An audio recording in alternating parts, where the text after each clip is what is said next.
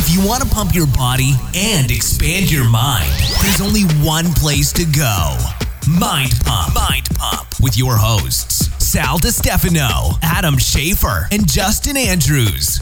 In this episode of Mind Pump, the world's top fitness, health, and entertainment podcast, we answer fitness and health questions asked by our listeners. In fact, if you want to ask us a question to answer on an episode like this one, go to our Instagram page, Mind Pump Media post the question under the QUAH, that's Q U A H uh, meme.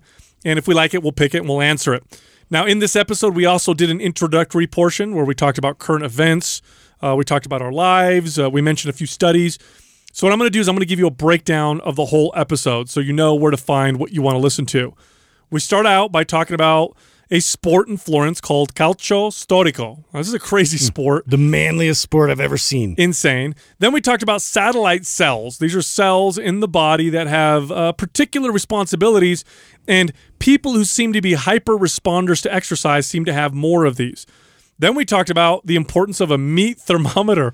I discovered the other day that a meat thermometer. It's all about where you put it, Sal. Make food way better. Um, I did cook tri tips last night. We all enjoyed them. They were grass fed tri tips from Butcher Box. Now, Butcher Box takes grass fed, high quality meat, delivers it to your door at better prices than you'll find anywhere. And of course, the quality is exceptional. That's why we're working with them. Now, because you're a Mind Pump listener, you get a hookup. Now, Butcher Box has had tremendous demand with all these restaurants closing down, but they're currently allowing people to get on their wait list. So what you got to do is got to go to butcherbox. Don't miss out. Dot com forward slash mind pump. Get on the wait list, and hopefully within a couple weeks they'll let you know when it, they're ready and they can start delivering meat to your door. Uh, then we talk about Lululemon and how they bought the company Mirror for half a billion dollars. That's insane. Whew. Then we talked about Facebook losing a ton of ad revenue because they're not doing enough uh, censoring on their platform, apparently. Then we hmm. talked about the Anytime Fitness I Can't Breathe workout. People took it the wrong way, apparently. It's kind of crazy. Then I talked about COVID immunity. A couple studies, uh, one out of Sweden and one out of Germany, shows that we may be closer to herd immunity than we think. And then we talked about one of our listeners who has resolved their psoriasis by about 80%. So 80% of the psoriasis was gone because they used red light therapy. Now, we work with a company called Joovv they make the best quality red lights you'll find anywhere. These are the ones that are used in the studies. There's a lot of fake crap out there that it definitely Lots shines a red light on stuff. you, but it's not going to give you the same results. Now, red light therapy improves your skin. It also improves things like stretch marks, wrinkles, and of course, issues like psoriasis. Studies support this. I'm not making this up.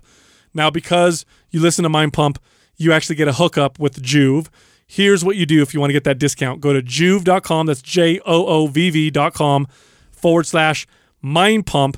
You'll get a free MAPS Prime program with the purchase of $500 or more, free shipping, and 0% financing for 12 month or 18 month financing options.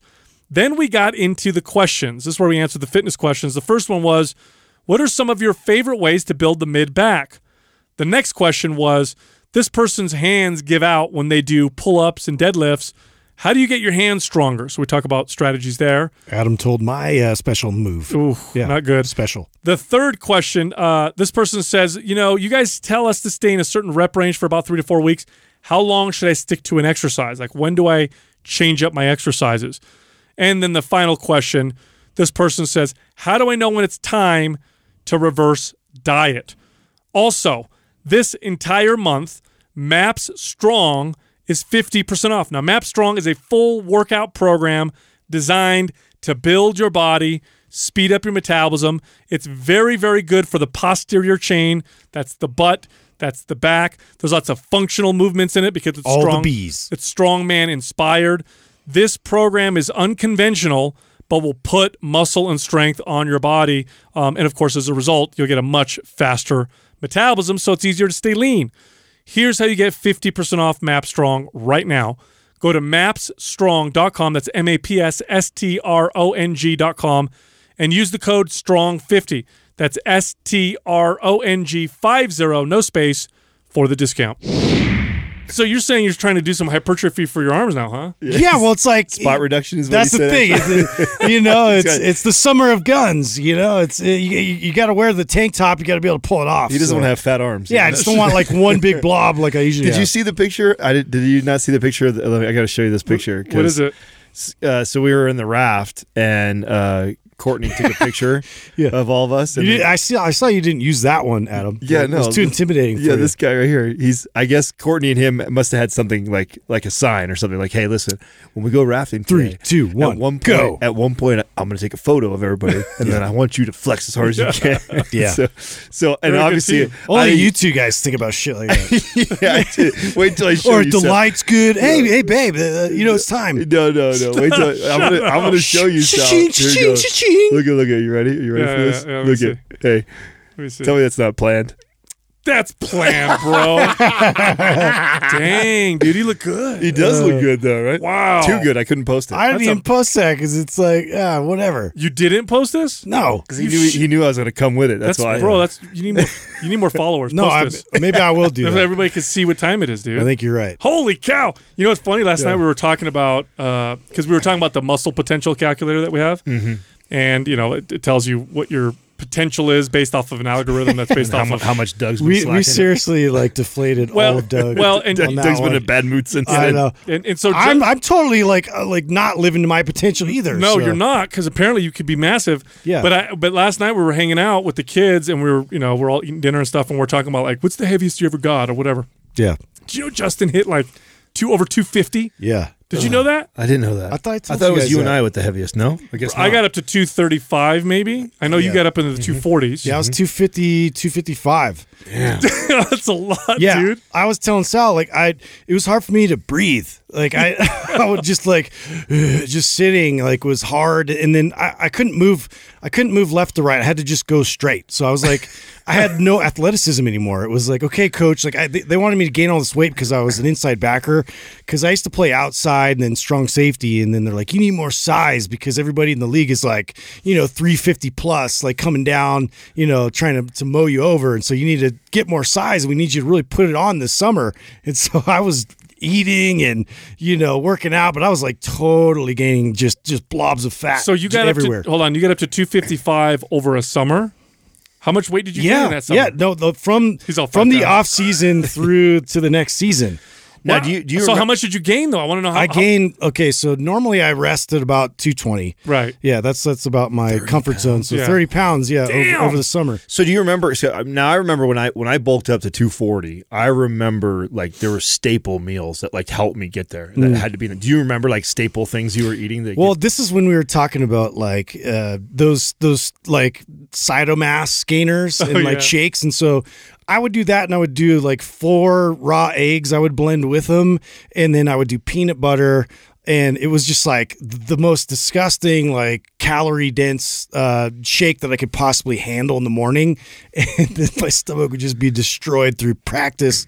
And then I would come back and I would go to the cafeteria and just eat like all the carbs, like everything, like because that's all they serve in cafeteria. You, you- you're lucky if you get any kind of meat. It's usually like some really crappy like piece of ham or something. And I would stack as much ham as I could on there. But this is when I was living like on campus, and then I would go out and I would get uh, some of my friends worked at restaurants, and so I'd go sit there for dinner and I would like just cram in like huge meals. What with, a with the horse! guys. Yeah, you guys. I, I've shown you guys a picture of me when I was all heavy, right? Didn't haven't I showed Yeah, you I've guys seen it. when he got long hair on top of it? Yeah. Wow, what was I thinking? Gorgeous hair. Go- it's it, luxurious is the word that you, that you used. I think the first time you saw it. That's right. But I, I had some staple like a meals. Pantene Pro V commercial. I had some staple meals that I would eat, and um, I mean, I know why now I have certain intolerance because I guarantee I created them. yeah, Uh, for breakfast, I would get a punch bowl or like a big popcorn bowl, and I would fill that with Cheerios and whole milk. So it was essentially a box of Cheerio, Cheerios and milk. Yeah. And then I would have 10 whole egg scramble with cheese. That was just breakfast. Hmm. Yeah. Just terrible. I was eating all kinds of pizza. Yeah, yeah, dude. So, and you, how much muscle do you think you gained? You gained 30 pounds. How much of it oh. was muscle, though? Let's let's be honest, probably like five pounds. you know? I'll be completely honest. But I bet when you felt, hit- I felt like shit, dude. I bet if you made contact, though, you Oh no, nobody was it to another pushing me over. That's for sure. Like I was a, a juggernaut. If I got like momentum and I was running straight ahead, nobody could stop me, dude. Dude, speaking of, of, of hitting, How crazy! Who was it that was watching the Calcio Storico with me on Netflix? That that, that Oh game in yeah, Florence. I was watching that. Oh, Yeah. that- that oh, was you. Oh yeah, Yeah. no, I Dude, was did watching you watch with it? you. Yeah, yeah, we watched it. Did you? Well, you didn't watch the beginning though, did Yeah, you? I watched the whole thing. Oh, you did? Yeah. dude, crazy. What a crazy sport sport, man. ever. Well, what's crazy I- to I me is that it. they don't get paid and they don't get anything. There's It's no honor. trophy. Yeah, it's just straight honor. Bro, it's all. How do we not know about this sport? So I've talked about this on the podcast years ago. long ago. time ago you long about time ago. I didn't know all the details, and then so Netflix has this series. Forgot the name of it, but they're going through different It's like home uh, field or home game, or Home something- turf? home turf, something like that. It's going through different parts of the world and in different sports that are unique to certain parts of the world. Yeah. And so in Florence, they have this game that literally dates back. You ready for this? The the origins of this game go BC. back 59 BC. Yeah, that's crazy. It was a game amongst gladiators. Now, the way that it's currently being played, with the exact rules and everything, exactly as it is now, was in the year 14 something. So it's still hundreds of years ago, exactly the, the way it is now. Don't And they wear the same garbs and everything? same garb and everything? Yeah. And so the way it works is there's, I think there's four or five. 27 players on each team. Yeah, and there's there's four districts in Florence. Oh, that's showing you. in order to play for a district, you have to be born there, and you're never you're not allowed to go on any other team. So you it's literally region versus region. Yeah. you can't trade players, nothing. Oh, that's You badass. play for the place you live or Yeah. whatever. And the goal is to get a ball, look kind of looks like a soccer ball, to the other net by any means necessary. Yeah. So you like drop kick it's- someone, you it's, body it's very uh, water polo esque on the ground with no rules, right? So that's the, like the way you can pass and move Oh, the right. ball. I can see It's- that. and you throw it in, an, in, a, in a net that's like that on the other side. The- Obviously, the net's bigger though on this, but then anything goes, and then twenty-seven guys on each team.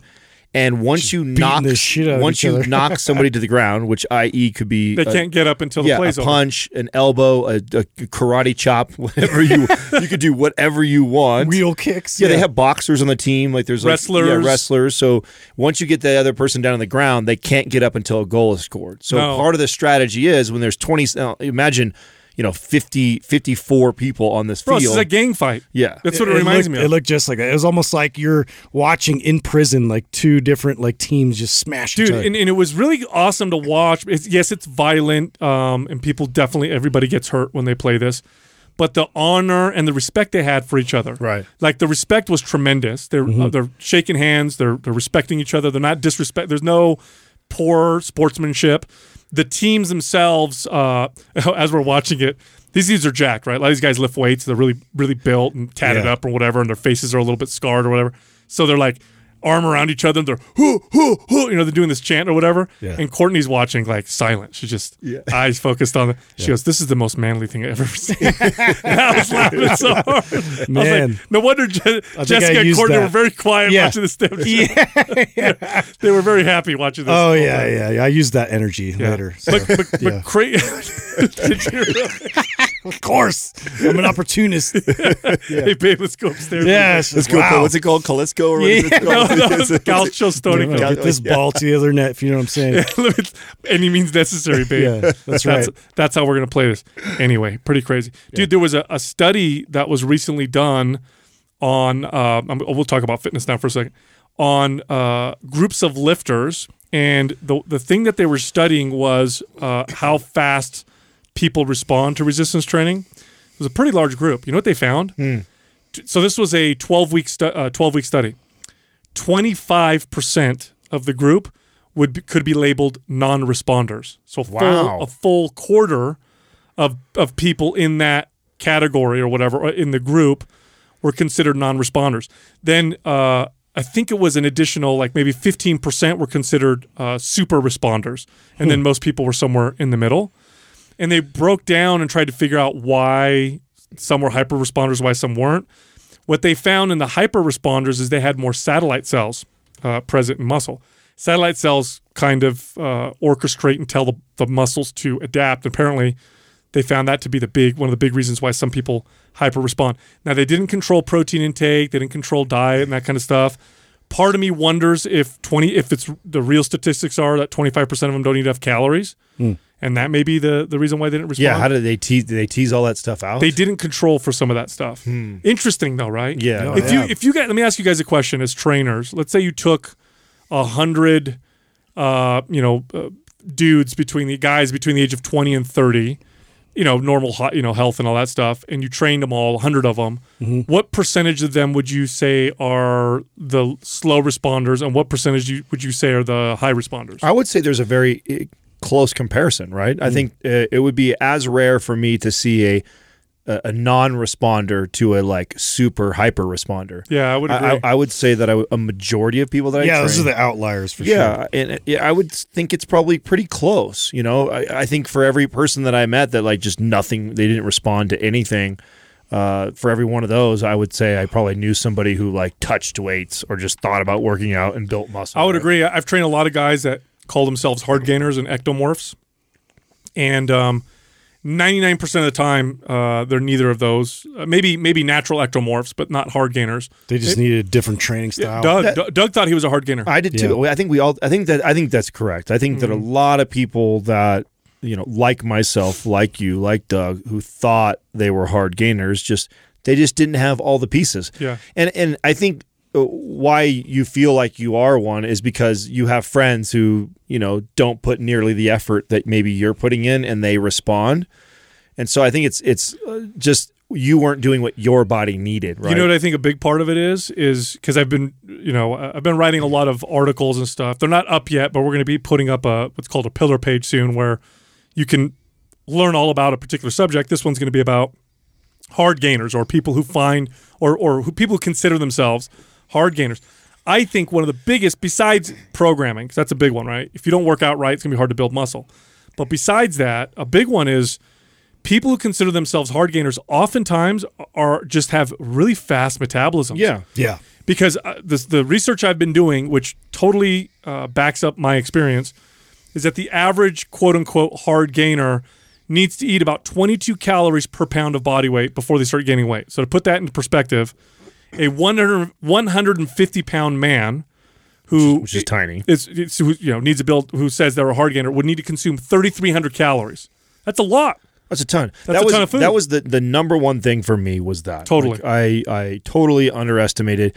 And here's the thing: what you tend to do is because I thought until I started tracking, I was like, I know I have these. Ma- I just had Taco Bell with all this. And I was like, that's five thousand calories. But then I would go, you know, 48 hours and only have you know 1,200 calories. Mm-hmm. So it would, would end up averaging way too low, and I just was not consistently hitting that. When yeah, I had it all in one sitting. yeah, on- once I and and I also you felt stuffed. Right. Yeah. And then I also I also gravitate towards, you know, high intensity type sports. I love the the wakeboarding, the snowboarding, the playing basketball outside for Yeah. hours. Like so I was extremely active and very inconsistent inconsistent with eating enough calories. And when I reduced the amount of activity that I was doing, I was consistent with increasing my calories. I, at this point, I still don't even have programming down well. I'm Yeah. still learning that. I don't even have that down.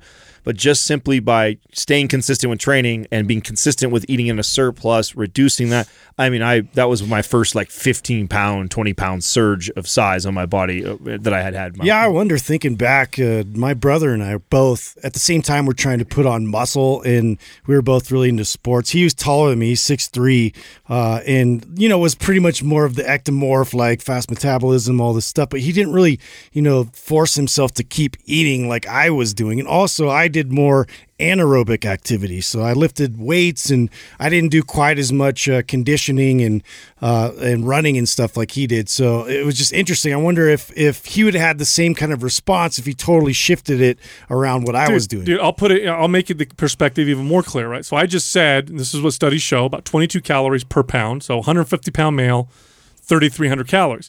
So 3,300 calories consistently. Now, this is what you would need to eat on a consistent, regular basis. Over the course of a week, that's 23,100 calories, right?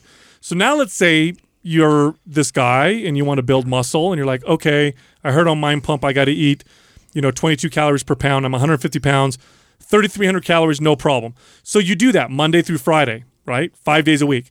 That's 16,500 calories. Saturday and Sunday come along and, you know, you're out with your friends or you're doing a few things and, oh, oh, you eat a couple big meals and now you ate a total of 2,000 calories on Saturday and 2,000 calories on, uh, on, on Sunday.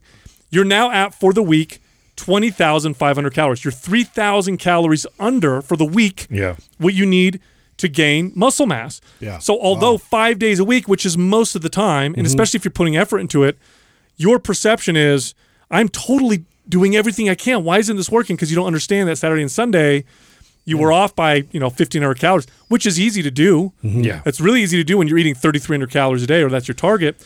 It just doesn't come out. And that same thing for me, Adam. It was like I thought I ate a lot, or I thought I was doing it right, but when I started to really pay attention, I realized that it, weekends I would screw up because you know you wake up late, so you don't get you know the extra meal that you have in the morning, or you're out with your friends, you know, riding your bikes or whatever. You don't realize that you're skipping an extra meal, or and then dinner comes and you eat a big dinner, so you think you made up for it, but you actually you actually didn't. And I think that's probably a big reason. Right, right. So I caught myself last night watching uh, another stupid show on Netflix, but this one actually like hooked me a little bit. Have you ever seen the Married at First Sight? I guess there's been like Dude, eleven seasons. I or did watch. crazy. I did watch that. Yeah, it was like I was like, oh god, it's another one of these that I was like watching it to kind of evaluate each person, which is something I know. Like Adams mentioned, you do that sometimes with Katrina. Yeah. Sometimes me and Courtney will do that. We'll kind of like see, uh, you know, what people are coming in with and why you know they're still single and like what's going really going on, you know, underneath all this stuff.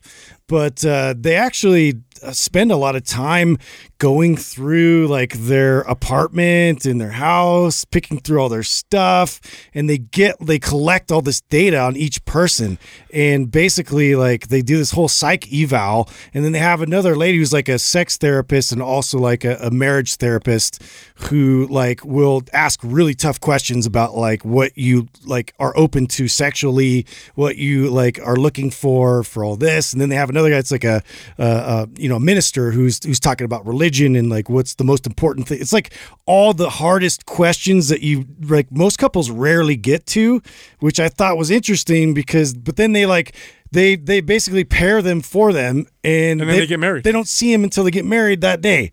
I was like, what the fuck? Who's going to sign So sign that was kind of like that other show, right? It was Yeah, like that, They, where yeah. they meet each, they get a, they talk, Yeah. and they can't see each other, so they yeah. learn all about But each other. But this one, they have the therapist and they have the. But this one is a little more like Dude, they're I- they were trying to make it. Can yeah, I tell you I, how much I hate these shows? I know. but yeah, watch them. I- you know what? it, it sucked me in, dude. I'm telling you, it's it's uh, candy. That's what it is. You Yeah. know what I'm saying? It's it's Processed the- food Yeah, it's the process. TV. Yeah, it's the processed food of TV. It's you're not getting. You know what I hate about it though is that they trivialize marriage so much. Yeah. Do you know what they're coming out with? fi- So, like, it's like how far could you go? Right. The old dating shows were like, you're gonna meet and go on a first date, and people, it's like that's okay, that's that's reasonable. Then it became like we're gonna get engaged. Like, whoa, all right, I think we're pushing it, but Yeah. let's see what they still have time before they get married, you know. So let's see what. Now it's like we're gonna get married. So you know what they came out with a new show? Hmm. People are gonna get paired to have a kid.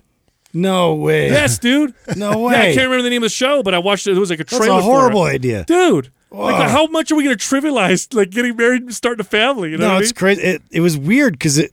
I was wondering. I'm like, is this like a, a thing that like a trend that's happening because everybody's has all this access to to dating whoever, whenever, you know, but nobody's really committing to anybody anymore, you know. So like that's like sort of the the taboo thing now. It's like, oh, well, I'm you know I'm gonna lock it in. Well, maybe that's why these shows are doing so well too, right? Because we keep the the age of marriage keeps getting pushed out, pushed out, pushed out, and less and less people are getting married earlier. Mm-hmm. And so maybe it's just that it's now interesting. If you're 25 years old, I ain't gonna get married, but I'm definitely mm. interested in to watch other people. Do, Yeah, do Yeah. yeah. I'm wondering what the motivation is. It's just interesting. A lot more of these shows are popping I up. just I feel filthy when I watch. You know what I mean? After like as, after I'm done with it, I'm like, oh man. Right, it's like when you you say, oh, Yeah. "Oh, I'll just have a handful of that bag," and then you end up Exactly. eating the whole bag. Exactly, You're like, damn it, why Processed TV. Yeah. Bro, no joke. Eight hours later, you're like, "Fuck," No or a whole doubt. bag later. No joke. Jessica and I will watch like one or two episodes, and then we'll both look at each other, and you could tell we're both like, oh, and then we'll be like, put a Yeah. documentary on. We Yeah. need to like Something where I can learn. counter this yeah. shit that we're just, that we're just doing.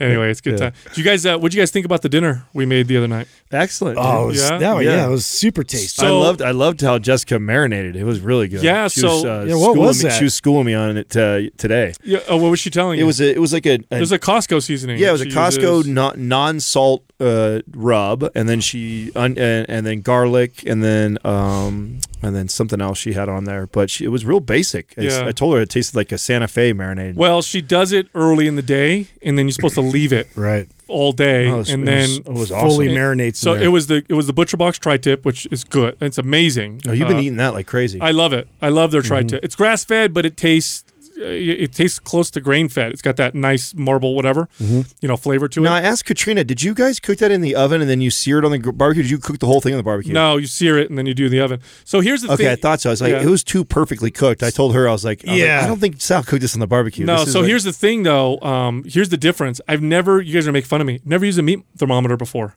Really? I started using one recently. Why the hell haven't I used one before? yeah, it's like, well, some people think it's like cheating at barbecuing. Fuck yeah. that. Yeah, it makes yeah. it. It's good. It comes No, out. I- good. I, I, I- go back and forth with it. I use it every now and then. I love it Yeah. because you know what I used to do the stupid thing where you touch your finger and you, that's the oh that means firm. That means uh, if it's firm. I just kind of well yeah. done. I can push. I just know because of time. You know the, the amount of time you're cooking all these types of meats. It's just it's one of those things you You're pay a attention. man's man. That's yeah, what it's it's just- just- I know it. Yeah, I know what I'm doing. I feel so. I'm a, so I'm a emas- grill master. So emasculated. right now. It's just- he talks in he talks in construction when it comes Yeah. to he's, uh, he's He's like, got- oh, you don't know the first one's height. yeah, you need a you need a Let- let me ask thermometer. you a need question. thermometer for meat. yeah, yeah. So one of them is obviously longer. Also, okay, that was me who put that together. Like Doug, it was like, Like, Doug, Doug's reading. you didn't think about that? And then I'm like listening Okay. to it, and I go, wait a second. I was like, Yeah. you know, they're all one size, and I'm like 49. I'm like, and they're windows. I was yeah, like, they're unless they're like w- wide yeah. like this. Yeah, I was like, I know those windows aren't that Oh, wide. he's talking about the. So today, today at Home Depot. Doug and I Yeah. were on there. So Well, hey, it got done, right? Doug? anyway, Got done. that's right. It yeah, got it done. It got done. We're here with the right, the right blinds. Okay. yeah, I, I should have Alright. gone with you guys. All Oh, shit. Yeah, yeah. But the meat thermometer, game changer. Yeah. Highly recommend people use those. Everyone's like, uh, yeah. I know, I know. People are gonna be. uh, Where yeah. you been? I got some. Did you guys see uh, Lululemon buys I saw this. Mirror five hundred million, half a billion dollars. Wow. half a billion dollars. CEO. Were they even profitable? so okay? No, no. They were That's evaluated. crazy. They were evaluated though. Uh, the first year, uh, I sa- I want to say like twenty five million. Then they they skyrocketed to hundred million. Obviously, they got you know Was it just because they closed all these contracts to go into places, or like how how are they getting that high of a valuation? probably by how fast it was scaling. Mm. Yeah. Yeah, at the rate that it was scaling, scaling from 25 to 100 million in a one one year's time, and I'm sure they were on that pace again. right. to It started probably, projected it. Right. out. Now, what do you guys think 4X. Lulu's going to do with it? Because now Lulu's in the exercise market. Right, so they, they, kept, weren't before. Well, were they? so what they did, which I think, uh, it, brilliant acquisition, by the way, too. I think this is a, a really, really cool move and Oh, interest, geez. interesting. What a great way to sell their clothes. Well, yeah, right. Totally. And and also just get analytics on this many people, right? So that's what really Mirror is a tech company is is what they are, and they're smart enough too that they kept the CEO, right? So the creator of Mirror is not only sold for her five hundred million or whatever, and uh, supposedly it's like what estimated 180 million to her. She also gets to stay on as, as CEO and then report to the CEO of Lululemon. So she keeps probably a very high paying job with, I'm sure, all kinds of perks and steering the company in the direction they want. I think they just saw it was aligned really, really well. And they're, you know, two two great companies. And Lulu has really been struggling. So Lulu, after uh, the whole COVID thing, um, they took a huge hit. So they were not selling as much with stores being closed. It's one of those. Well, it this is smart then. right. Yeah, this is very, yeah, very smart. allows move. them to get into people's houses and, Yeah. and acquire a bigger Now, audience. Now, is the potentially. mirror audience mostly women, or is it split down the middle? I don't know the analytics on on. They, w- I would assume that they they have a larger female market for Lulu to spend half a billion on. I know Lulu makes men's clothes too, but their big market is women. I would I would assume that. yeah, that's a good point. I mean, I, I think any sort of group or class or virtual class is probably. I mean, even gym world, gym world, sixty. I'd say sixty-five to seventy percent of our clientele it was it was female. Yep. right? so Yep, ma- yep. majority, and some trainers higher, obviously some lower. But I mean, for the most part, I would say the high 60s to 70 percent was uh, the clients that we train, and that's in the gym. And I Mm-hmm. and, and I think when you talk about classes, Peloton, group Mm-hmm. classes, I think women the women dominate that market. I think the more so. at-home workout market definitely is a it's a larger female market. For part of it, sure. part of it being comfort. Um, still, I still hear people women say that they feel less not as comfortable working out in gyms. The other part is that you know you probably want the convenience of being able to do something at home. Right. Um, but this is interesting. Half a billion dollars for that kind of a, a fitness tech company. Well, they obviously see their, you know, the, the need to get into people's homes because of Mm. everything that's gone on. Right. I think that I think it was kind of I don't know. I have no idea how long they were courting them for, but Yeah. it does seem like a move in response to what happened with COVID. Like they Yeah. started like someone said, "Hey, we got to do something about this," and saw an opportunity. Well, speaking of tech Be companies, interesting to watch them. did you guys see what happened to Facebook?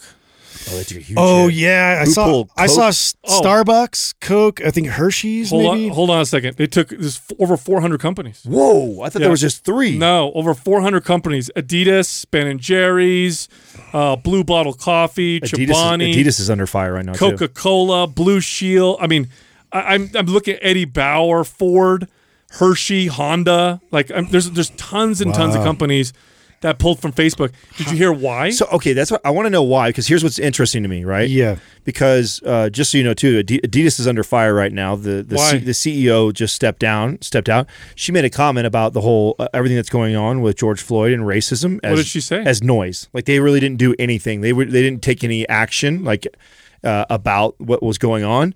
And I think she tweeted at one point that referred to all of it as noise, and and they she just Mm. Boom. got oh yeah she got lambasted for Dude, that. And so- I'm pretty and it, she, it- she wrote out the statement, uh, you know, s- s- but it was like one of those total, you know, you remember when uh, people used to leave the company back in the days, right? Where it's like this formal, like, thank you for the opportunity. It's like, Yeah. yeah. but really behind closed doors, like, you need to get the fuck out. Yeah, Like, yeah. you- we cannot have you working. We're gonna here. have you say this, and you're gonna step over here, and you're Yeah, gonna get paid. yeah. And you're out of here. Well, so the, these companies are saying that they're criticizing Facebook for not doing enough to rein in racist and violent content and oh, misinformation. wow. So now here's the thing. Uh, this is why I think social media companies are about, and I've been hmm. I've been talking about they're going to see a mass exodus, and I think they're about to get hammered as well because social media companies are protected because they get treated like phone companies. Like you, you know, you call someone on the phone, you can't sue the phone company for something that I say. They're just they're just they just allow people to talk and they don't do anything. Well, social media companies are protected that way, but they're all, but they can't be now because they openly edit their stuff, and now they're getting hammered because now that they do edit, now that these companies can say, "Well, you're not doing enough" or Yeah. whatever. Now, I find this very interesting because from what I've seen from my own research, Facebook has been much and Twitter have been more openly um, editing conservative points of views and not uh, liberal points of views. Now, this is look. I'm non-bi. I'm I'm, No. I'm I don't sign up for one side or the other. This is just from the research that I've read. This is why they've been. Uh, they might be brought before Congress to talk about is specifically because of that. So I find it interesting these companies are saying you're not doing enough. Yeah, well, the first sign of it was like the whole Alex Jones uh, hysteria, where everybody was trying to block him off of like the because of the misinformation Yeah. and things like he was spouting, and so that that became like this this question: how are they going to handle instances like this? But yeah, you're right. I've I've seen a lot more conservative editing, and you know, like people like supporting Trump or whoever on that side of it uh, being eliminated from the conversation.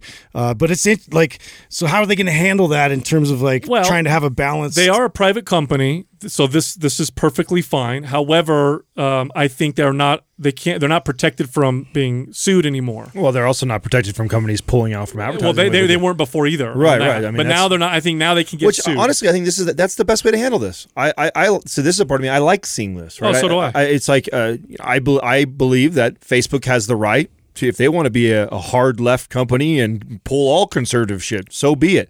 Or the opposite. They- then that opens the door for a company to provide. That's how Fox News. You was just wish born. they had that in their policy, so you knew, like, uh, like it was written in Well, there somewhere. I just think Yeah. they shouldn't be protected from lawsuit. You can't have both. Right. You can't be protected by a law that says that you're, you know, uh, that you don't edit, that you're just like a phone company, and simultaneously have the ability to edit and control information because now you're more like a magazine or a newspaper. But I tell you what, I mean, the, the best way to regulate this is exactly what we see: is massive companies pulling advertising out and them losing Yeah. billions of dollars. I will is say is this- it really about that, or is it about them not making money, and so they're pulling their marketing uh, dollars back? I'll tell you what, dude. I don't know, No, maybe, but no. I'll you tell think you, that you think that Hershey, Coca Cola, not making money Yeah, off of advertising on Facebook, dude. yeah, you're- no, it doesn't. I, think it's an election doesn't year, seem like so it. I think there's going to be a lot of uh, grandstanding. I also, right now, we're in this strange cancel culture uh, thing that's going on where we are using current context to judge past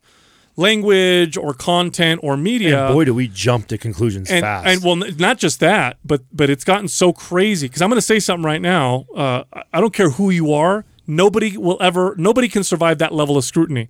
Because you could go back ten or fifteen years.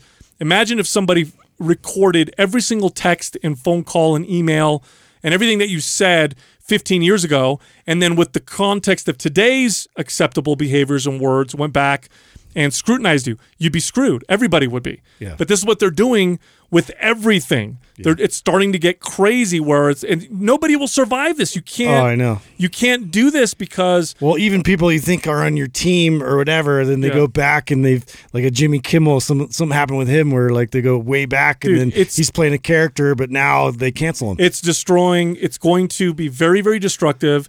This again, nothing will stand this level of scrutiny. It'll turn in on itself as well, and everything's going to get taken out. What we need to do is you need to judge people by what they say, do, and how they behave now, because the past things were different. They, there were acceptable language. There was acceptable, you know, things of behaving. Now I'm not talking about crazy stuff.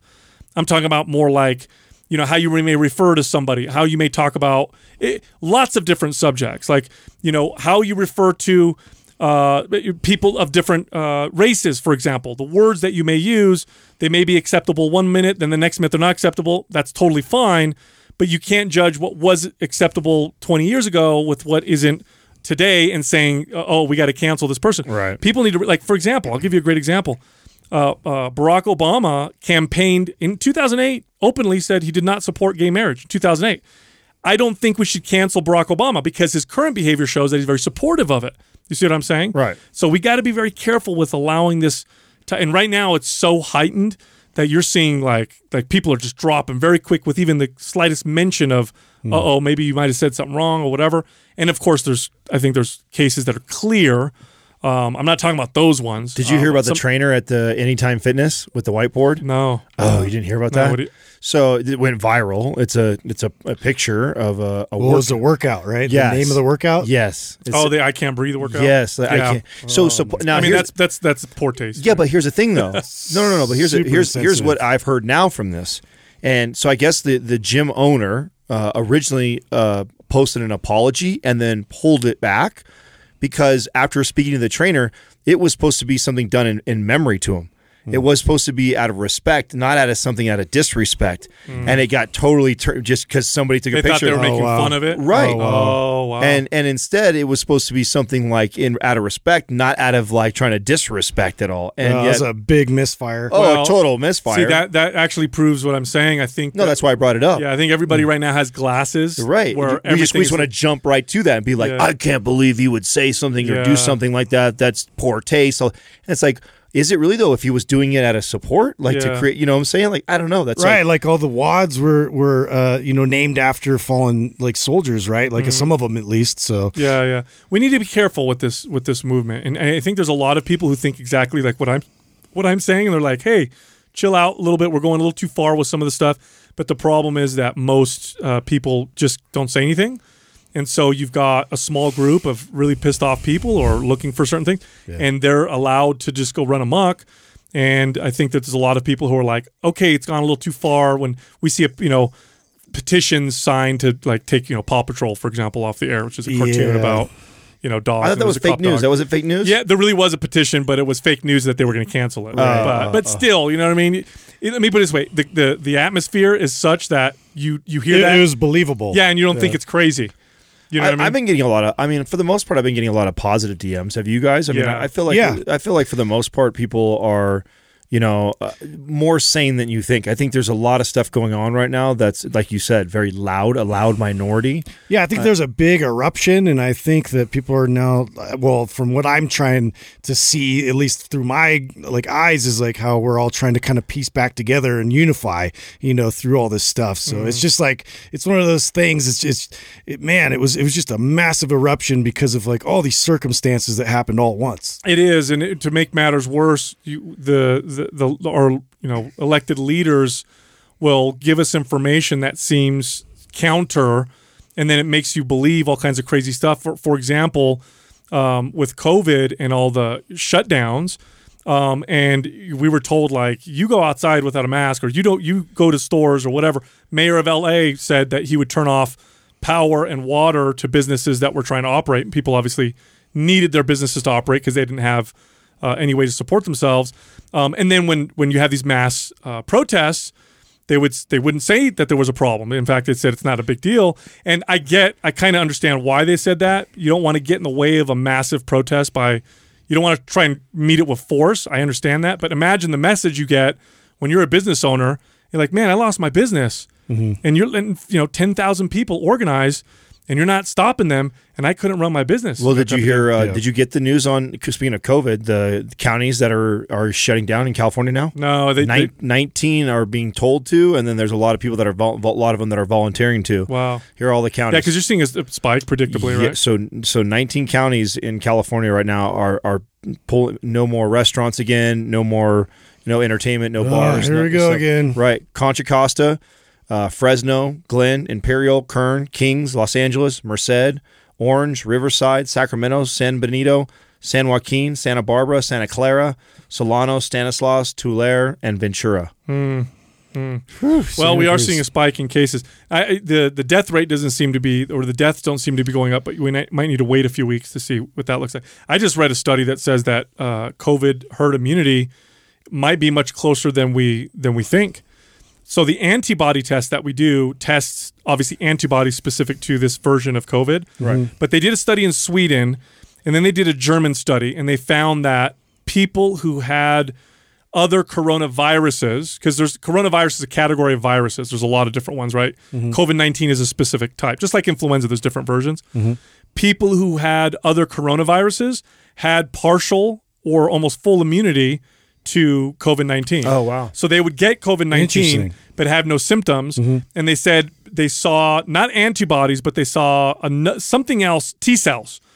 They saw T cells that uh, that were activated from the previous coronavirus, so they think that we may actually be have more protection than we think. Wow. Because you know, coronavirus has been around for a long time. We get you know, Well, that's- we've all had some form. I told you a little bit about when we were when we took uh, our our little uh, dachshund in to get uh, his shots and whatnot. We were talking to the veterinarian, and she was all upset because like they've known uh, through because because cats have coronavirus. Obviously, it's a, a different strain, but it's very close to the COVID nineteen strain, and they were treating uh, that with with steroids, and it's very similar to the steroids that they found have have you know started to work. And this has been information that's been public domain for a long time, but like obviously with animals, you know. But when you're experimenting with these these these drugs, like isn't that the first place you go is to see what works on animals first? Interesting. Yeah. I mean, it's a sh- dude. We got. We also got to give uh, you know credit to the, the health experts. This was fast. Like it came on Yeah, quick. every, everybody's been working hard at yeah, it. Sure. came on quick, and so information is going to, you know, they're going to say one thing, and of course it's going to change in a couple months as more information is presented. So we got to remember that, so we don't, you know, because it's easy for it's easy to lose faith in in in the people giving us advice and to think Hmm. that they're they've got bad intentions. It's like, well, you know, I could understand being the scientist on the other side and being like, look, man, this was fast. We didn't know. You know, two more months, information may change even then. So who knows, man? Who knows what'll happen? Hey, I wanted to share some cool news. I got a, a DM uh, just uh, the other day about somebody had heard me talk about psori- my psoriasis, and I, anytime I like, like I get asked probably I don't know at least every other time that I do a QUAH on the things that like I list off that I have been like the most important. I always say like you know diet for me, sunlight or supplementing with uh, with vitamin D has been uh, also soft water instead of hard water, and then the Joovv Light like Yeah. uh, has been a huge help for for that, especially when I'm consistent. And I notice when I'm consistent with it, it, it keeps it down. If I'm inconsistent with it, it kind of flares back up. Um, and they told me that they invested in one about a month ago, and they've been consistently using it three times a week for for 20 minutes, and it's reduced it by 80 percent. Wow. Holy moly! I- that's- Wow. And for That's somebody so who's cool. and somebody who struggles with psoriasis, That's a big deal. Oh, yeah, eighty percent reduction in in the way the the blemishes or scabs or Yeah. whatever you want to call them look. That's a big deal. I wish man. I knew about this a while. I had a client who had really bad psoriasis, and she was so um, self conscious about it because it's one of those things that's so visible. It's visible, yeah. You know, um, I wish I I wish I knew about red light therapy uh, back when I trained her. Yeah. Um, and lost contact with her. It was a long time ago, but I remember how self conscious she was. So eighty percent is huge. Yeah. I don't think there's a single drug you can put on it that will do that. Oh, there's there's like so there's steroids and stuff like that, but a lot of it's like you know they don't have a lot of research around it. So there's a lot, and that's why. So I used to go to my dermatologist, and they would inject this like a, like around it, and it basically like kills off all the bacteria around that, but you're like injecting something Mm. like that into your into your blood, right? I'm like, ah, it's probably something I don't want to do on a regular It's basis. just a super strong, Oh, like yeah. ta- it like tamps down the immune response. Is what it's doing. yeah, essentially. yeah, yeah. So uh, you know, you have options like that. See, If- that's the thing about the Joovv is it doesn't um, it doesn't reduce your immune function. It's not. It doesn't uh, ha- tamp it down like Yeah, it steroids enhances do. it. If anything, it'll it's an immune booster. But the way it works, uh, it's the best results you get from it are skin stuff, Mm-hmm. uh, which includes. And this part, I'm not bullshitting about. You can look this up. There's studies on this. the wrinkles. Wrinkles, stretch marks. Uh, you know, improve the, the the appearance of your skin so it looks more youthful. And the reason why it does this is because it, it dramatically increases the amount of ATP that's that's produced in the mitochondria. Well, it's funny you say that because I my old client I used to train. She's always looking at like the latest and greatest Hollywood beauty products, and I've there's so many now variations of red light, uh, you know, versions like where they have a mask that you can put on. You saw the billions one, right? Oh yeah, they, so they have that. Yeah. and so she actually bought like this, and I'm like, why you buy the blanket? Like, so I'm getting her one of those Joovv panels because I'm like, dude, this is the only one that's actually proven, Yeah. you know, through all these clinical trials and everything. But yeah, there's blankets, there's like hats, and there's all kinds of people stuff. people are catching on. Well, Yeah, it, it works. You know, it works. Yeah. That's that's Yeah. what it is. It works, and now there now there's an opportunity for a bunch of charlatans to come in and people to you know all make- the tchotchkes, and they're making Yeah. money off of Yeah, it. one- one hundred percent. Yep, yep.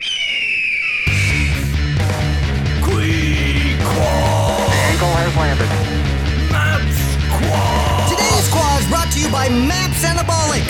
If you're looking to maximize your overall muscle and strength, MAPS Anabolic is the perfect place to start. With a full 30-day money-back guarantee, there is absolutely zero risk. So what are you waiting for?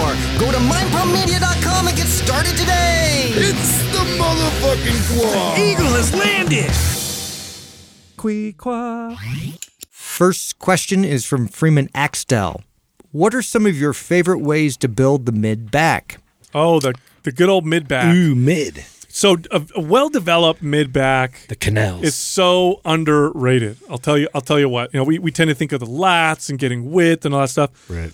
But nothing is more attractive than having that nice m- muscle and definition of the spine to where Adam called it the canal, Yeah. where It's it kind of dips in. goes all yes, one of the things that I mean, Jessica has got incredible back development. Part of it's because she did um, a lot of silks training, so a lot of climbing and rowing and pulling. But she had this. I just loved her back. I loved the way it looked. I loved the way that line looked. And she had well ba- well developed mid back muscles. Some of the best exercises for the mid back are rows and row variations. But I'm going to tell you an exercise that blows those away, and I'm learning about it now. Uh, f- heavy, no joke, heavy trap bar, farmer walks, and deadlifts. Man, that hits my mid back like nothing. Yeah. And really, I didn't really start doing those on a regular basis until I followed MAPS Strong. Back when we, when did we write MAPS Strong? When did we create that? Ooh, a couple years ago. It was a couple years ago. So Robert Oberst is a world's strongest man competitor, massive human being, um, and we Strong enlisted his help hell. to create a workout inspired by strongman. I followed the program, and in it are unconventional type exercises like snatch grip deadlifts and zercher squats and trap bar farmer walks. Mm-hmm. And I followed the program. First time I ever did farmer walks like programmed where it's consistent every single week. And the, the biggest gains I saw besides my grip strength was my mid back. My mid back just it just I could feel it. I could feel the Well, little it was funny. We all kind of noticed that at the same time after going through a few of the workouts for a few weeks. It was like, oh my god, my upper back and my my mid back are just torched. Yep. Like it, it hits it so many times, and it's it's just one of those things. Those work sessions, uh, you're always carrying something. You're always like in a, you know, your hands are in a position where they're wider than they usually are, or you know, you're you're, you're just grabbing things constantly, and it totally uh, adds up uh, over time. All this volume like adds right into your to your back. Well, it, it makes a ton of sense why that why that is, right? Like you that that that canal or those, you know, when you, get the, the erector spinae and the rhomboids. And yeah, the all those muscles support the spine, and so anything that really challenges, uh, you know, flexion or extension of the spine or stabilizing the spine, uh, especially heavily heavy loaded, is going to really develop all those muscles that support that. And so when you think about, obviously, for me, deadlift, nothing did it like deadlifting. Deadlifting uh, Yeah. just completely changed the way my back looked and that was one of the things it just gave this new thickness and those and a just deep canal down the back from deadlifting, and that was the biggest change in my routine uh, before uh, I noticed that big change. But I would say the the trap bar deadlifts too is because you are. I mean, I mean, you could trap bar deadlift, or I mean, uh, or deadlift or carry, you know, four four hundred plus pounds. You're carrying 400 plus pounds and moving like that. The amount of stabilization Oh, for all those muscles around there. I mean, so I, I think that's a big reason why those Oh, those exercises are so picking phenomenal. things up on the ground like shouldering uh, heavy weights like there's all if you just go through and you look at all these exercises like your, your back is so essential in that process of, of lifting something off the ground and pulling it up into your chest uh, you know and it's just it, it does wonders for your mid back to Yeah. me that's that's the real sign of a strong back too right so some people look at backs and they they get they get impressed by the the wingspan Yeah. because someone has big lats but to me a, a really strong back will have this more so funny. pronounced mid back It's so funny very you say functional. that. I, so I picked up on that um, in my 20s. I, I worked out at the Gold's Gym for a little while on uh, Monterey. Uh, loved that Gold's. I don't think it's Gold's anymore. I think it was, it's called something else now. But great gym. And I, you know, there's you see a lot of hardcore lifters in there. And I remember there was one dude that worked out there, and his back was so impressive. He had this impressive traps and this back thickness, and he wore these tank tops to work out. And you know, we work out at the same time, so I'd see him all the time. Eventually, we'd every, you know we'd say hi to each other or whatever. And I noticed he just had this incredible back thickness, and I'd watch his workouts and. Almost all the exercises did for back were rows or some kind of a heavy deadlift or or trap bar deadlift or something like that. So I never saw him do pull ups, never saw him do pull downs, but he did lots and lots of rows and lots and lots of deadlifts. Now, at the same time, there was another dude that was in there that could do more pull ups than I ever seen in my entire life and do more pull ups with more weight. This dude could strap 100 pounds on his, on his around his waist and do crazy pull ups. And he could also rep out 25 pull ups like no big deal. Totally different look to his back. Very wide. He had the wide looking lats, Yeah. but he lacked the thickness. Now, I remember specifically paying attention to this two and thinking to myself, if I had to pick one, I'd want to look like the dude that did all the rows. Mm-hmm. And I think it's because those mid back muscles are so functional for everyday life. Now, that's not to say pull ups aren't functional, I think they're very functional. But I think that mid back, pulling the shoulder blades back, keeping that upright posture. If you pull something, you tend to pull it towards your body rather than pulling yourself up. It's just a more functional, more powerful look. Well, I just love too those seated rows where you allow your shoulders to protract a bit, but you stabilize, uh, you know, your trunk and you're pulling back in. So it's like something where like trainers will come up and be like, "You're doing it wrong," uh, because you're supposed to keep your shoulders in that like neutral position and then only retract from there. But uh, for me, getting that full range of motion, it- I could really feel out my. I think mid-back. it's. I think it has a lot to do with posture. Like I think what, what you're alluding to right now is like when you have the- Probably. when you have that really good thick mid back, you, the the muscles that are typically underdeveloped in like upper cross syndrome yeah, you're not hitting that end are range. fully developed. Yeah. you know, like so, like a lot when you see somebody, which is common, right? So majority of people listening actually suffer from upper cross syndrome at some at some extent of it. And so with that, you you tend to have these overactive, tight, you know, delts and pec, your pecs are tight and they're rolling, and then you have a weaker mid upper back. And so if you have a very strong, developed mid upper back, you probably have pretty damn good And posture. it just looks good. And it looks good. That's right. And you Yeah. stand up and you see, and you could, man, when you see someone like that That's in their, true. a t-shirt, the way it hangs on the mm-hmm. back of their shirt, you can see the traps and the mid back, and they're upright. You can have really, and we've probably seen this before, somebody who has really wide or you know good lats, but still rolled forward. Yep. Oh, yeah, you know, you're and- right. And, poor posture. Like Yep. you just you look don't. more confident and composed, Yeah. and when, when you have good posture. One arm dumbbell rows are great too. One arm dumbbell row with a little rotation at the top that hits that mid back. Any row that really focuses on squeezing the shoulder blades back is going to give you that mid back development. Next question is from Chai Latte. I find that my hands give in first during pull ups, deadlifts, and some dumbbell exercises. Other than grabbing onto heavy weights, what are other ways to train grip strength? Oh, Did good you, old did you see my uh, my post or my questions? Someone asked me that, and I referred to what Justin does. Oh wait, what did you? Say? No, I didn't. Yeah, how he straps ankle weights to his wrist when he masturbates. Well, how did I know that you went there? That's so weird.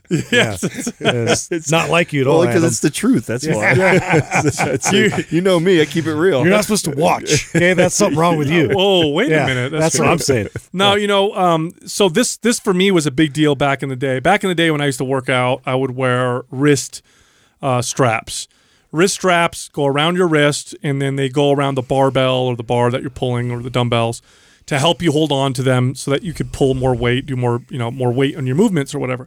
And I saw bodybuilders do them in magazines, so I did them for for a long time. And then I remember working out with somebody who followed my workout, didn't use any wrist straps, and not only was as strong as I was, but he had much nicer looking arms. He had very well developed forearms. And I thought, gosh, you know what? It's I don't think I could hang with this guy unless I had on my wrist straps. So I took the wrist straps, I threw them away, and from that day forward, I said, if I can't hold on to the weight, then I'm not going to lift that mm-hmm. weight. Mm-hmm. Now, here's what happened. I'm not going to lie to you. I had to go much lighter for a while. It took a while, but eventually my hands caught up, and now my hands are s- strong enough, if not stronger, than the rest of my body. Now, we're humans. We're, we're, we're part of the primate species or whatever um, category of animals.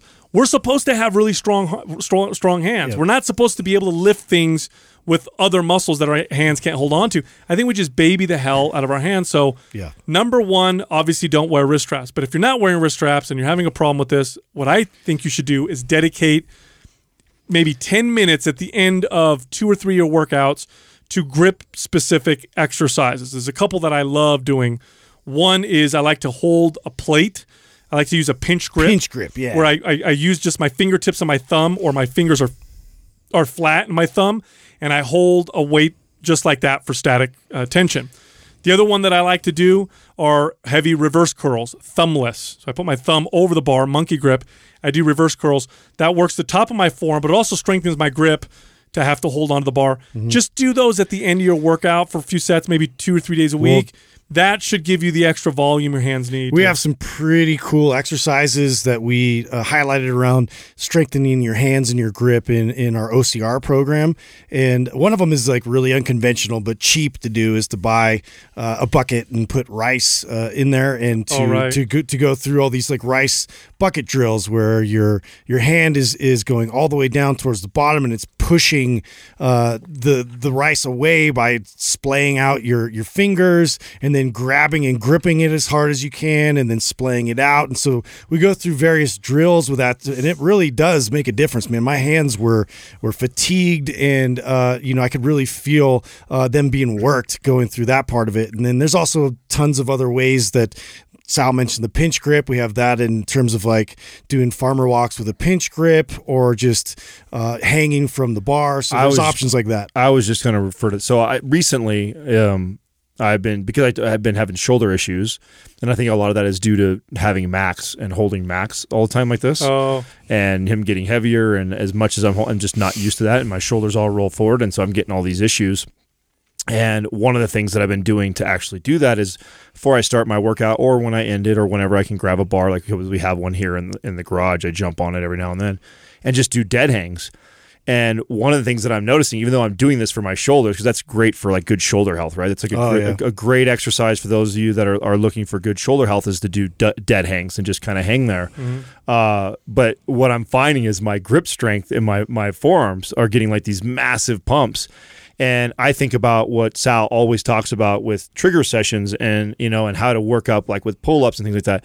Like, here's a great thing to do is go do a dead hang on a bar, time yourself to see when you when you give out, and then just, you know, frequently do that as much as you can throughout the day. If you have a bar or a, a two by four or a tree branch or something that you can just grab and consistently hang from and just like challenge yourself to add five more seconds, add 10 more seconds, you'll be blown away on how fast yeah, you can work up to now. If you don't normally do this, you got to be careful for overtraining. But you can work up to a tremendous amount of volume for your hands and your forearms. A tremendous amount of volume. Like I got to the point where I was doing judo or jujitsu training, which is very grip intensive, three four days a week. Then on top of it, I was training my forearms three or four days a week and not wearing wrist straps, and my hands and forearms were fine. You can work up to a tremendous amount of volume. And I tell you what, strong hands, strong grip will improve not just your back exercises, but your pressing movements as well. That strong wrist, that strong grip uh, position when you bench press or overhead press, very important to your overall strength. If you don't believe me, next time you bench press, put like uh, knee wraps around your wrist to give you support and see how strong you feel. Now, what if you could do that naturally, right? So this is an important thing I think a lot of people should train. We were just talking about MAPS Strong earlier. MAPS Strong will work the shit out of your grip. Oh, yeah. That'll make you. That'll give you some crazy strong hands. Really, really strong hands are important for strongmen. So some of the exercise in there challenge the hell out of your grip, like the snatch grip, high pulls, like that makes your that puts your forearms on fire. Next question is from Nathaniel L. Watson. You guys say stay in a certain rep range for three to four weeks. How long should you stick with an exercise before changing those up? Oh, it's, we addressed this not that long ago. We talked about uh, exercises because I think someone asked right after we talked about rep ranges. So it's it's been, but maybe it's been a while, and it really depends on the exercise that we're talking about. Yeah, that's true. Um, and I'll tell you myself personally how how I do this is if it's like a high skill based thing, like squat, any sort of squat variation, deadlift variation, um, I rarely ever rotate those completely out. Like Yeah. I know you're going through something right now, Sal, which I've done this before, where I like I stop barbell squatting for a while and I do all unilateral. Like I might do that every once in a while, but it's not because I, I'm afraid that I'm so adapted to squats I'm not getting results anymore. It's more because like I'm addressing mobility, like what you're doing, or in some, some sort of an imbalance left or right when when it comes to these really high skill movements, you may squat and deadlift the rest of your life and never be a master at it. Like it's really that like it it, go, it belongs in your routine all the time. It's really a lot of the other movements that really need to be rotated in and out. Agreed. I would say uh, your squats and your squat variations, deadlifts and deadlift variations. So that re- that refers to sumo, conventional, trap bar deadlift. Uh, your your bench presses and those variations, rows, overhead presses. Those should almost always be in your routine unless you're addressing uh, some kind of an imbalance or an issue. Everything else you could you could cycle in and out. Bicep exercises, tricep exercises, isolation exercises. Those you can play with a little bit. Now, here's the thing though. I still think you should stay with an exercise, even those isolation ones, unless you're advanced. Now, if you're advanced, you've been working out for years, then it's not a big deal. But if you're like most people and you're not super advanced with your training, I would say still stick with those isolation movements for a few weeks at least.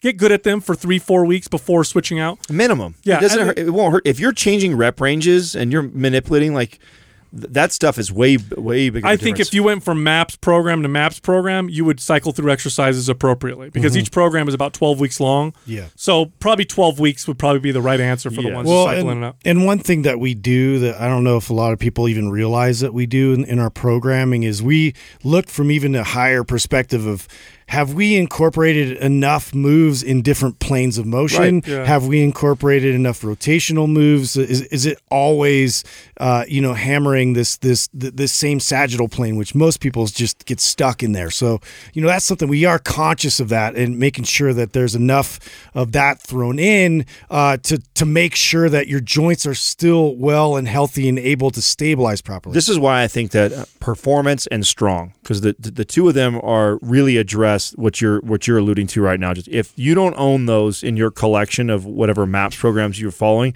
you're you're probably missing out on a, a big component or piece. Because when we did when we looked at all of them, the you know anabolic and aesthetic and split and PED, you know they address a lot of the bodybuilding type Right. of you know sagittal plane type of movements, which you know great for everybody trying to sculpt and build and shape and build your metabolism, all those great things, burn body fat.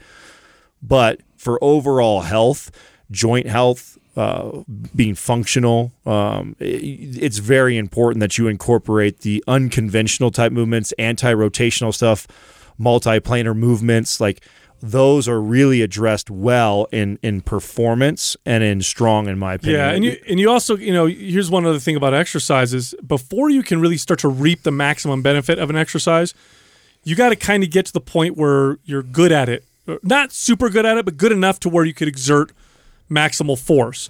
So it's like you know if I do a new exercise, let's say let's say I've never done an upright row before for my shoulders, never done it before. It's going to take me at least, and, and let's say I'm already fit, so I already work out, right? It's going to take me at least a couple weeks just to get good at upright rows. And then when I start to get good at them and really feel what I'm supposed to feel and really be able to exert force, uh, now I'm going to maximize. Now I'm going to get the benefits. Now I'm going to get the real benefits of the exercise. So it's like it's like when I teach someone how to barbell squat. It takes a while before they can squat to the point where then we can start pushing weight and, and building muscle. For a while, it's just getting good at the exercise. So consider that as well. And now, advanced people, people who have a lot of experience, they really know how to move well, they've been working out for a long time. they can kind of get away with switching exercises in and out because they can jump into an exercise and be good at it. You know, they can they can do a shoulder press and be good at it. They can do a row and be good at it. They can, but a lot of people need at least a couple weeks, Uh, you know, maybe a few weeks at least to get to the point where they can get comfortable with the exercise, comfortable enough to where they can push it and then reap the the real. I mean, I, benefits. I love if if you don't own our maps programs, and I love that structure though. I, I really Sure. do that. You, you should stick to an exercise for twelve weeks, and in that twelve weeks, you should manipulate things like rep ranges, sets, and tempo and shit like Yeah, that. good- good like advice. stick to the extra the, stick the stick to the exercises for at least three months. But manipulate the other variables that can can progressively overload the body. So you don't need to change the exercises that often. And, and like to Sal's point, that becomes more even more important the, the more new you are. You'd have to be a very very advanced person for me to even think it's a good idea for you to be changing it. uh, by I'm the talking week. about like five years of, of consistent Yeah. lifting. like Yeah, and really then, and advanced. only then, and honestly, then I still don't think it's a superior way of lifting. I think it's like if someone said You can I get away with it. right, exactly. If someone said like, "Hey, I just don't like doing the same exercises Mm-hmm. for four weeks straight at them. Is can I drop, you know, switch this for that?" Or okay, yeah, you're advanced. You can jump right into a front squat a- and fire it the way I want you to. You know the di- you can lunge, Bulgarian. You can do everything already really well. Like okay, go ahead and play with it for sanity reasons, but for good programming reasons, I think that uh, minimum you should stick to a Mm-hmm. exercises at least a few months to get really really good at it and then manipulate the other variables. Yeah, when I throw in a new exercise now, I do at least that. So if I say, okay, like right now, um, I'm going to be doing trap bar deadlifts instead of uh, you know straight bar deadlifts. That means I'm going to be doing them now for the next right, 2 you've been, months. do- you've been doing lunges for quite some time. yeah, and I'm already starting to go back to squats now. right. Next question is from Progman 2012. How do you know when it's time to reverse diet? That's a really good question. So so for the audience that's listening right now, a reverse diet literally means you're slowly increasing your calories with the intention of speeding up your metabolism, building muscle, um, and getting to a point to where then you can cut calories from a higher calorie percentage or higher calorie point, so it's easier to burn body fat. So to give you an example, it'd be like a, a woman, let's say her her she had to eat 1500 calories a day in order to stay the same weight. Well, we could cut her down to 1200, but not much lower you can go than that. Or I could reverse diet her and add strength training, get her to the point where her body's burning now 2200 calories. Now I've got room to go when I cut that person. But I guess the but the question of course is how do I know? When's a good time to reverse I diet? have a, you know, I have something for that. But first, I'm going to make a statement that's a total overgeneralization, but it, I think for the majority, it stands that I, I think most people should start here, regardless of your goal, regard whether it's to to build muscle, to stay this maintain, just increase performance, or you know, for sure, lose body fat. Uh, I think most people if especially if you haven't been tracking, you haven't been really doing anything consistently with your diet as far as being regimen, uh, I think one of the first things that you should do is to reverse diet. Most people we naturally do this thing where we, um, you know, we uh, res- we don't eat for long periods of time, and then we we we splurge. We don't eat, we splurge, and there's not a lot of consistency with the way you're eating. And doing a real good structured reverse diet kind of gives you that. And in my experience, almost every client that I've ever trained, uh, when we first evaluate uh, their calorie intake, especially my women, are almost always eating relatively low. Even if these, I'm looking at a client that's 100 pounds overweight. You know, uh, most of them have already tried dieting uh, themselves so many times that they they've actually slowed down their metabolism and they're at a very low calorie intake. And my goal was always this. So I would tell them, listen, my goal is to, to slowly increase calories into your diet while also manipulating and changing your programming so that, you know, those extra calories get partitioned over to building muscle and they don't get stored as fat. But my goal is to do that until you get to a point where you where you go from somebody who just kind of eats a few times a day to where you look at me and go like, Adam, Adam, this is becoming a job. Mm-hmm. Like I'm tired of eating this much. You've mm. got me eating so much. I don't want to eat this much. what a great position. yeah, Yeah. and that and that's exactly where I want a client who needs to lose weight to get because if I get them there, then when I say, "All right, excellent. Now, Susie, I want you to drop one meal." She's like, "Oh, thank God." Yeah. And then what does she get? She gets this great results right away because I've now re- naturally cut out 3 400 calories. I think this is going to be such a big uh, story in mainstream, uh, you know, science and nutrition science. uh, the that the body has this incredible ability to become more or less efficient with calories, and that can equate to a lot. Like you could take somebody who's a POW, and when they take these people who've been, you know, in a camp or, or in prison for a long period of time, fed very, very little, their body's adapted to be able to, to operate on incredibly low calories.